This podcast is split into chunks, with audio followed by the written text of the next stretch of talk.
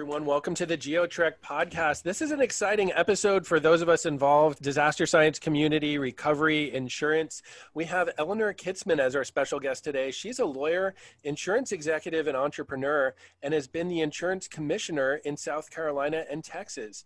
Eleanor lives in Austin, but is a native of Houston. As a former insurance commissioner in two coastal states, she knows a lot about coastal property insurance and is currently working on a program to integrate pre event loss prevention and insurance to increase resiliency of homes to hurricane damage and to decrease insurance premiums. Eleanor, thank you so much for coming on the GeoTrek podcast. Thank you. I'm happy to be here. Eleanor, we both live in Texas. Texas is a place with a lot of disasters, right? We have hurricanes and coastal flooding on yes. the coast. Uh, we, we, have a, our tornadoes, hail, wildfires out there near where you live now in Austin. Uh, we get a lot of disasters around here.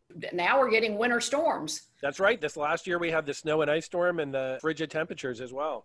Yeah, which actually that winter storm is so far is the largest in, in terms of the dollar amount of damage done. It's been the, the largest catastrophic event, certainly in the state. Yeah, that was tremendous. The impact both on commercial, industrial, and and also on just residential and, and public health as well. Yeah, well, basically shut the state down for a week. It was just, I think, blindsided a lot of folks. Do you feel in a way that a state like Texas is more adapted to deal with hot weather disasters like hurricanes as opposed to Arctic, you know, outbreaks and things like that? This last winter storm, while it certainly it wasn't the norm, it's not the first time it's happened. I think 10 years ago, there was a storm that was not quite as cold, but was very close, and that then the power grid failed again you know so this wasn't the first time that this has happened. They they knew what they needed to do 10 years ago to protect against uh, the kind of outages that they had and to weatherize and they had not done that. And you know there's no these various operators that provide power to the grid they're not required to to winterize. They're not uh, required to maintain reserves. And so they they didn't. As far as i can tell they still aren't.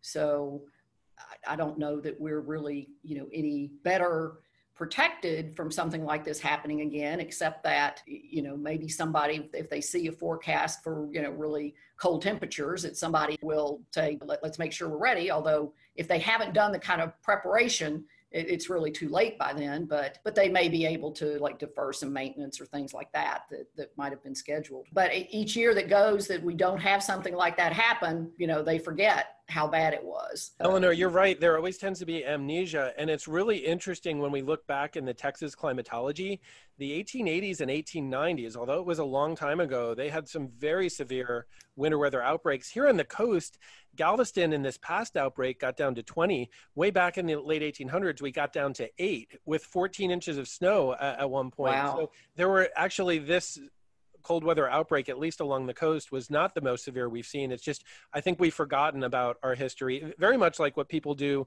uh, in hurricane country, right? You go to, say, right. South Carolina, and people, oh, we don't really get hurricanes except for Hugo.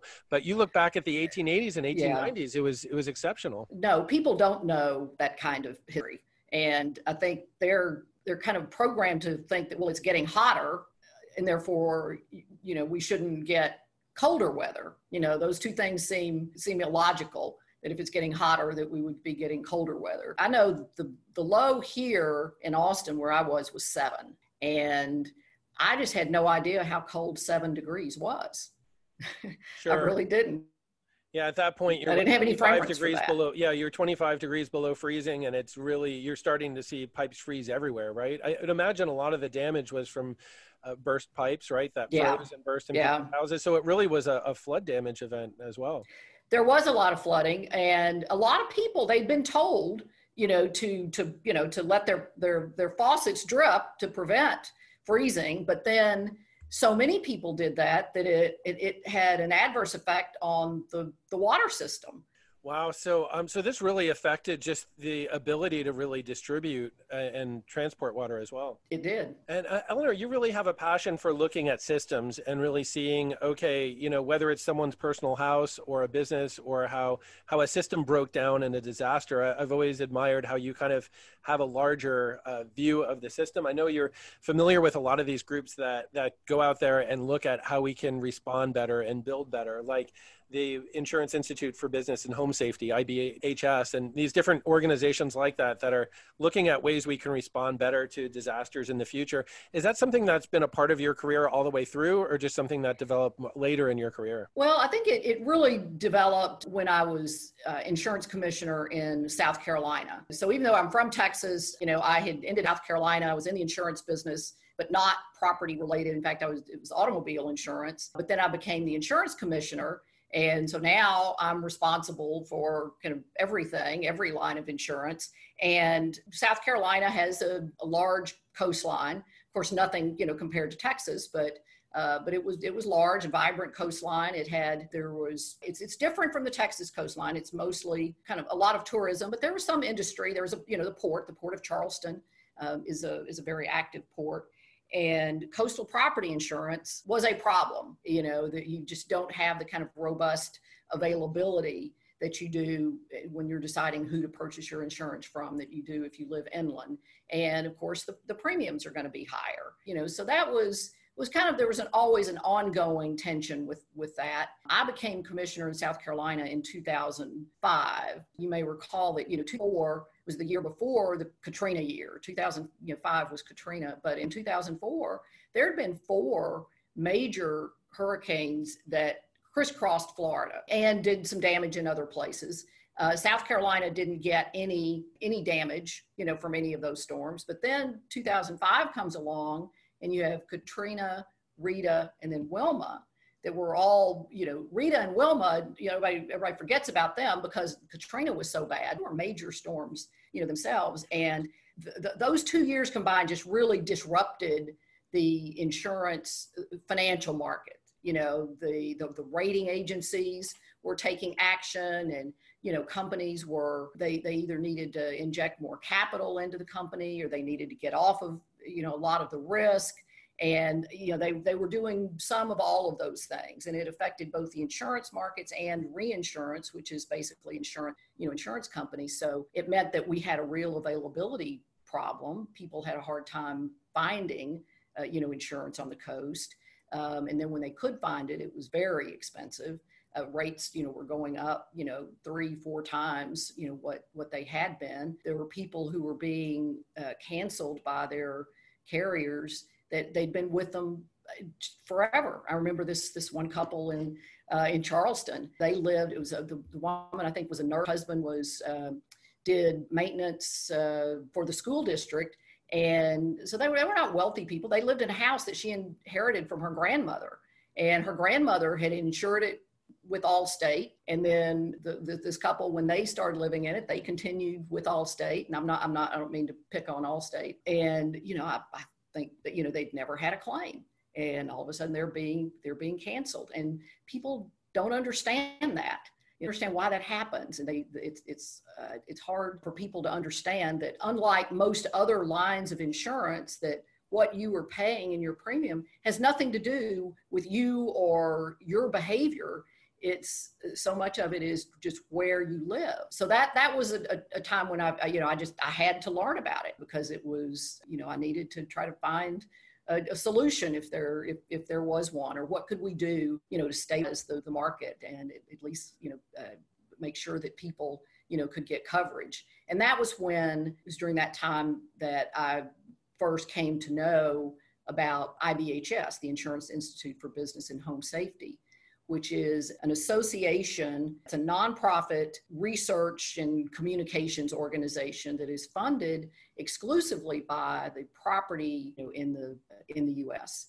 And you know, its mission is to reduce the damage from natural disasters, find ways to you know reduce the impact of, of natural disasters and they and hurricane being the the biggest one eleanor that that's really interesting. Uh, you know you had mentioned it, it, sounds like the insurance industry became very reactive after the hyperactive years of 2004 2005 and then it sounds like someone for example in coastal south carolina even though south carolina wasn't really hit directly during those years nonetheless they fall into the population of high risk, right? Because they're living right. on the coast in a hurricane zone. Right. And just because you weren't in the path of any of those storms, uh, and you know, we see this all the time that you know if, if a storm had gone just a little bit further to the east or to the west and you know the, the difference in impact you know that it would have had. And you know there are you know hurricane forecasts and models and all of that but until that storm forms you know either in the gulf or in the atlantic uh, you don't really know what what's what's going to happen.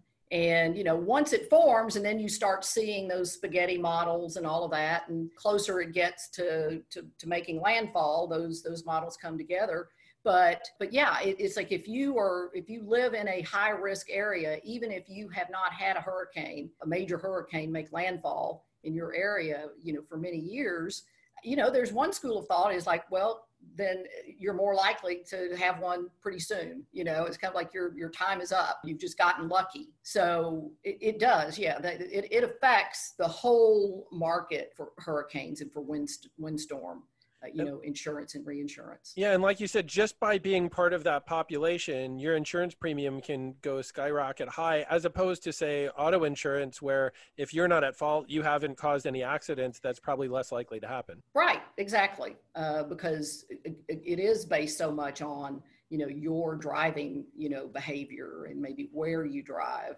uh, things that you can control. And short of just saying you're not going to live at the coast you know no one can control the weather. You're right. You know, starting with 0405 and then obviously 2008, we had Hurricane Gustav in Louisiana and Ike in Texas, and then a whole bunch of storms, you know, in years after that affecting right. uh, Metro Houston, obviously Hurricane Harvey in 2017. In South Carolina, I believe it was 2015, there was a tremendous flooding around Columbia. We've had a lot of disasters and widespread floods over, you know, the past two decades or so. Uh, it seems like there's been more talk in recent decades about okay how do we get out ahead of these disasters? How do we build better or try to you know prevent these things? What are some insights you could share about you know ways for example that insurance professionals or or the, the mitigation industry can kind of work with homeowners or work with people that live in disaster prone areas to kind of help them be more preventative in the first place? Well unfortunately you know there has been a lot of talk unfortunately there's not been enough action. It's like i mean we know a lot about what to do and in particular ibhs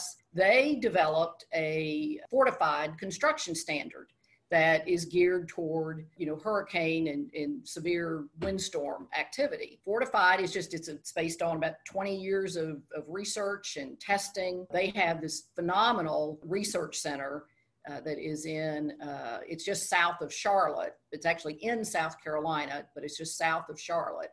And they literally can simulate hurricane force winds, they can simulate, you know, rain, simulate hail, wildfire. And so they have developed these these construction standards and there's one for new construction and then there's one for retrofit. And when it comes to to wind the roof is the home's primary defense against windstorm damage. So you start with the roof. If you don't have a good roof on your house it's kind of like don't bother doing anything else. Don't bother with shutters. If you don't have a good roof on your house you know shutters aren't going to help you. The these standards are they're available on the website. They're free. Anyone can access them. Any contractor, any roofing contractor will will know what to do.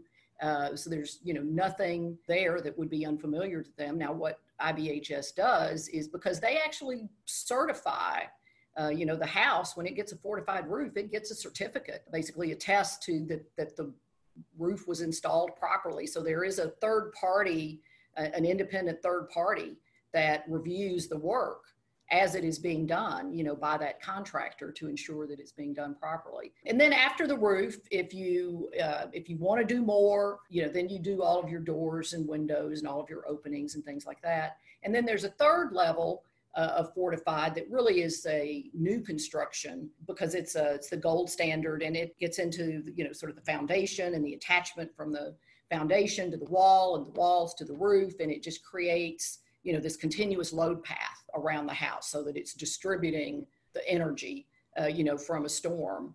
Uh, you know more more evenly but it the, the, the roof is the big one there are estimates that 70 to 90 percent of damage from hurricanes is roof related and that includes both the damage to the roof covering itself but then also interior damage from water uh, that comes in through the roof and one of the, the, the great things about a fortified roof, it has a sealed roof deck. You know, so um, even if you have damage to that roof covering, water is not going to come in you know to, to to that home unless a tree falls on the on the roof you're talking about hurricane force winds take a few shingles off and even though water's getting underneath that shingles there's a seal underneath there to kind of protect that water you know prevent it from really getting farther into the house yes and that is if water gets under those shingles but water's going to have a hard time getting under those shingles because first of all your underlayment and your shingles you know are nailed separately they have separate nail patterns so you're just creating a much tighter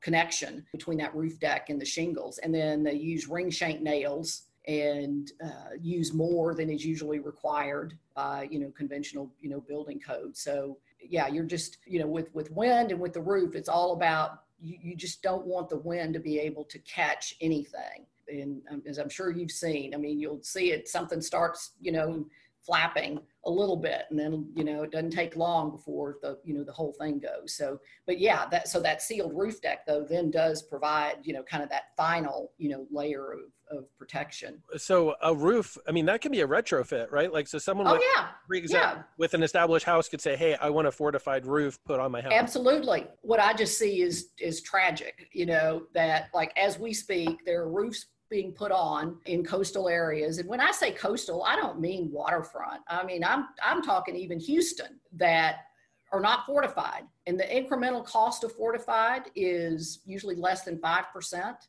of the cost of the roof. And every roof has to be replaced eventually. And so there's just no reason for that roof replacement not to be fortified. There is nothing but upside to having a fortified roof.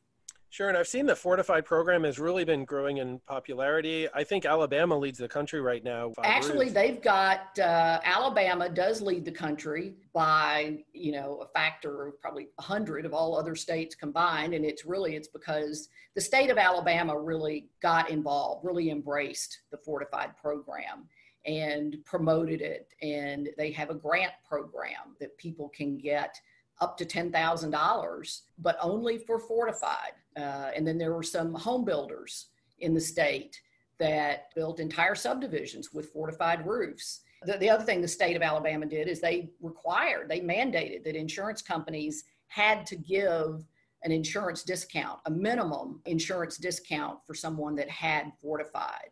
So when these home builders were building these homes and selling these homes, they were able to tell prospective buyers, it's like, yes, this this home is a few dollars more than the subdivision down the road, but it has a fortified roof and you're going to save money on your insurance. And so Alabama, the combination of all those things increased the awareness of the program. And so they've got about 26,000 fortified roofs and North Carolina is second. It's only been probably in the last five years that they got involved and they are actually doing some grants and, and promoting Fortified through their wind pool. Uh, so their equivalent of like TWIA, you know, that's the Texas, uh, you know, wind pool. And, but North Carolina, they are up to about 4,000 uh, fortified roofs. Last time I looked, the state of Texas had fewer than 20, and those have all been new construction and it's because there are a few you know kind of engineering and architectural firms uh, you know in the state that are aware of fortified and, and are aware of the need to build stronger Eleanor, could you see something like fortified under the right conditions and encouragement, you know, growing in a state like Texas? Because I know a lot of people in Texas are like, we're independent, we kind of want to do things our own way. Um, do you think with the right incentives and maybe getting savings back that it could grow you know, in Texas? Well, I do. I mean, I think that, you know, the problem is that most people just don't know about fortified. No, there, there's no one that has told them about it. Uh, most people, when they you know go to replace their roof, you know it's either as a result of an insurance claim, and they're or if they uh, have to replace it themselves, they're just contacting you know a, a roofing contractor, and roofing contractors are not going to try to upsell them, try to sell them something that is more expensive, and even the roofing contractors are not familiar with fortified as a standard. I mean, they, they certainly can look at the fortified specifications and can understand why it's better, but they don't know what it means in terms of insurance and, you know, all of that. So, you know roofing contractors generally are not telling you know homeowners about it a lot of insurance agents don't even know about you know fortified uh, so that's part of the problem. So I do think that it's, you know, having that awareness. And then, you know, the other thing that Alabama and North Carolina have, because they had these grant programs, they had these these independent inspectors that I mentioned. Well, those people, they have to get certified by IBHS, and there, there's an expense associated with that. And they have continuing education requirements. And so they're not likely to become certified as evaluators, which is what IBHS calls them, unless they know that there's going to be a demand for, you know, for that service. Well, the grant programs in Alabama and North Carolina, they create that demand. And so these inspectors uh, kind of got on board with it, got certified.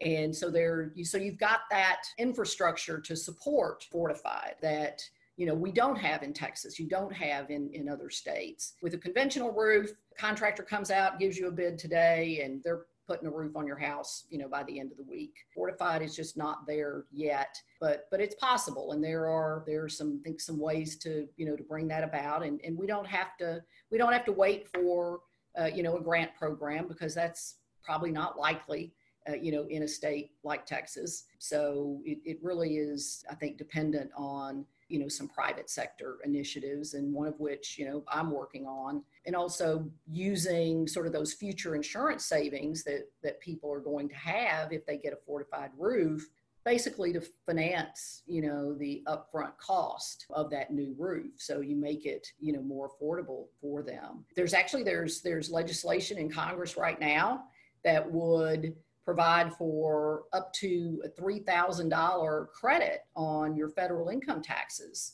for fortified and other qualified mitigation initiatives. So you just think about that, that, you know, if you, you get a $3,000 credit on your income taxes, you know, that makes fortified more than affordable because that's going to more than cover the additional cost of fortified over and above, you know, a non-fortified roof. South Carolina had something very similar to that that you got on your state income tax, and uh, that was was very popular. And the roofing contractors they had a form that they filled out and gave it, you know, to the homeowner after the job was done. Said, you know, here's what you're going to need when you go to file your taxes in order for you to get your credit. It seems like an important part of this is passing the, some of those savings on to the homeowner. And it, it, I thought it was interesting that you said about the mandate in Alabama to give them an insurance savings. You know, all of a sudden you're getting a system in motion then because people are saying, well, wait, I want to save. How do I do that? Yeah. Now, you know, the insurance industry does not like mandates. Apparently, no one does. Uh, but the insurance industry really doesn't like them. And, you know, and they have a history of, you know, sometimes states kind of overreach and the, the mandated discount may be more than the actual savings, you know, the actual loss savings. But uh, I think the industry, this has been in place in Alabama for several years now. I think the, the, the discounts that they're required to give are not excessive.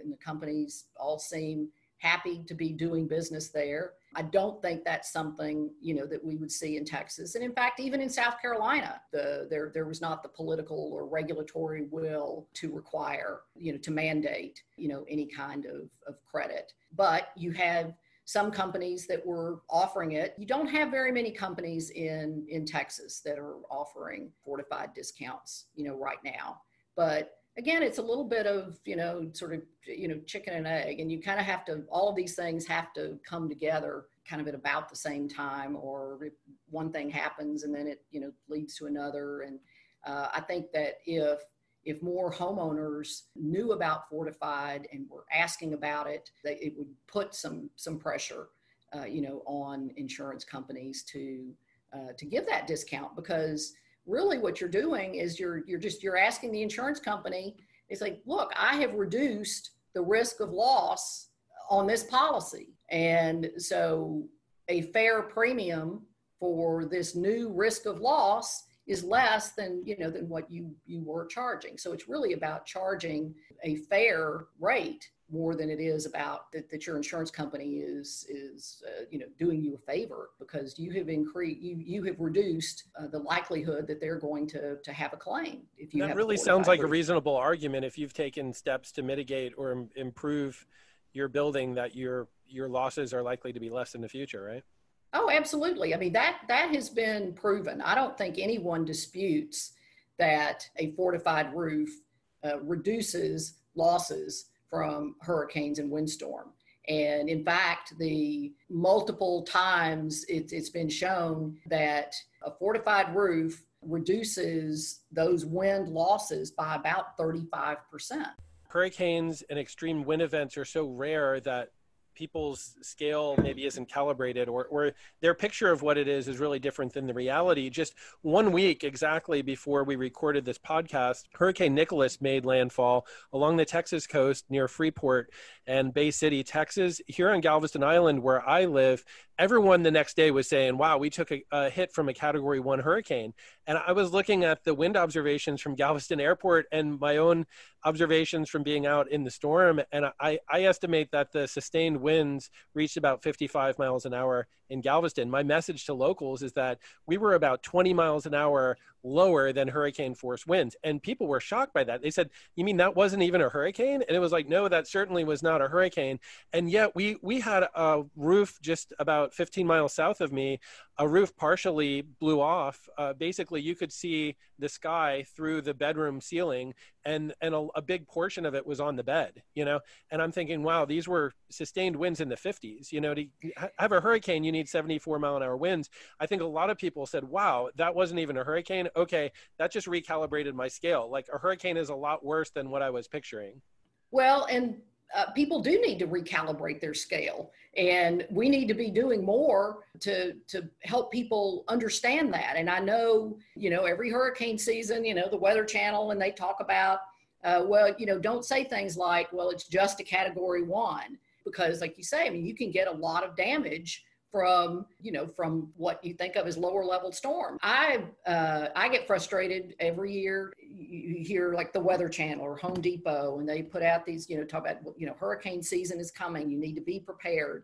And they give you this list this checklist. And right. they, it's so know, much focused on on batteries and batteries and water and you know snacks and things like that. And you know people need to know that even if you know your roof is not leaking you don't think you know you think you have a good roof you know a 10 year old roof is going to uh, incur three times as much damage as a three year old yeah, that's a good point. So it sounds like roofs do get wear and tear over time from all the sunshine and rain and storms, and so uh, the heat people need and, the heat. You know, yeah, people need to keep up on that. Yeah, and so you know, and, and, all these shingle manufacturers, and you read, you know, these roofing contractors, all that tell you, you know, talk about a 50-year roof. I can't remember. I was talking to somebody the other day who said they uh, they had a 50-year roof, and I said, "There's no such thing. There is absolutely no such thing as a 50-year roof." And, and usually when you read the fine print, what they're talking about are some manufacturer's warranty on the shingle. Well, it's, you know, these roofs, the problem with the roof is never that there was a defect in the shingles. They might not have been installed properly. But I mean, to me, that's just, there's just a, a lot of kind of marketing hype that goes into that. And people don't uh, really understand, you know, what, what they're getting. Yeah, and that uh, it's really a, a, a, complex system. And you're right, Eleanor. You know, as far as uh, seeing some different patterns, the last six hurricane seasons, we've seen a hurricane or tropical storm, or basically a, a tropical system, either stall out or move very slow at the coast. I include Hurricane Sally last year. It was its forward motion was only two miles an hour when it made landfall last September right, in Alabama. Right. But a lot of these two miles an hour, one mile an hour, are just stalled out, and it's just dumping tons of rain and just really increasing the wind stress for a long period of time, not only on the roofs, but on the trees. I remember in Hurricane yeah. Florence in North Carolina in 2018, just a lot of trees falling from a 70 mile an hour wind because they had three days of rain. Right. Sally is one that it was, in some ways, kind of like Nicholas. People went to bed thinking that it was a tropical storm or maybe a one, and they wake up and find out that it's a two, and it intensified rapidly before it made landfall. And then when it made landfall, it really slowed down. And so, you know, it dumped a lot of rain.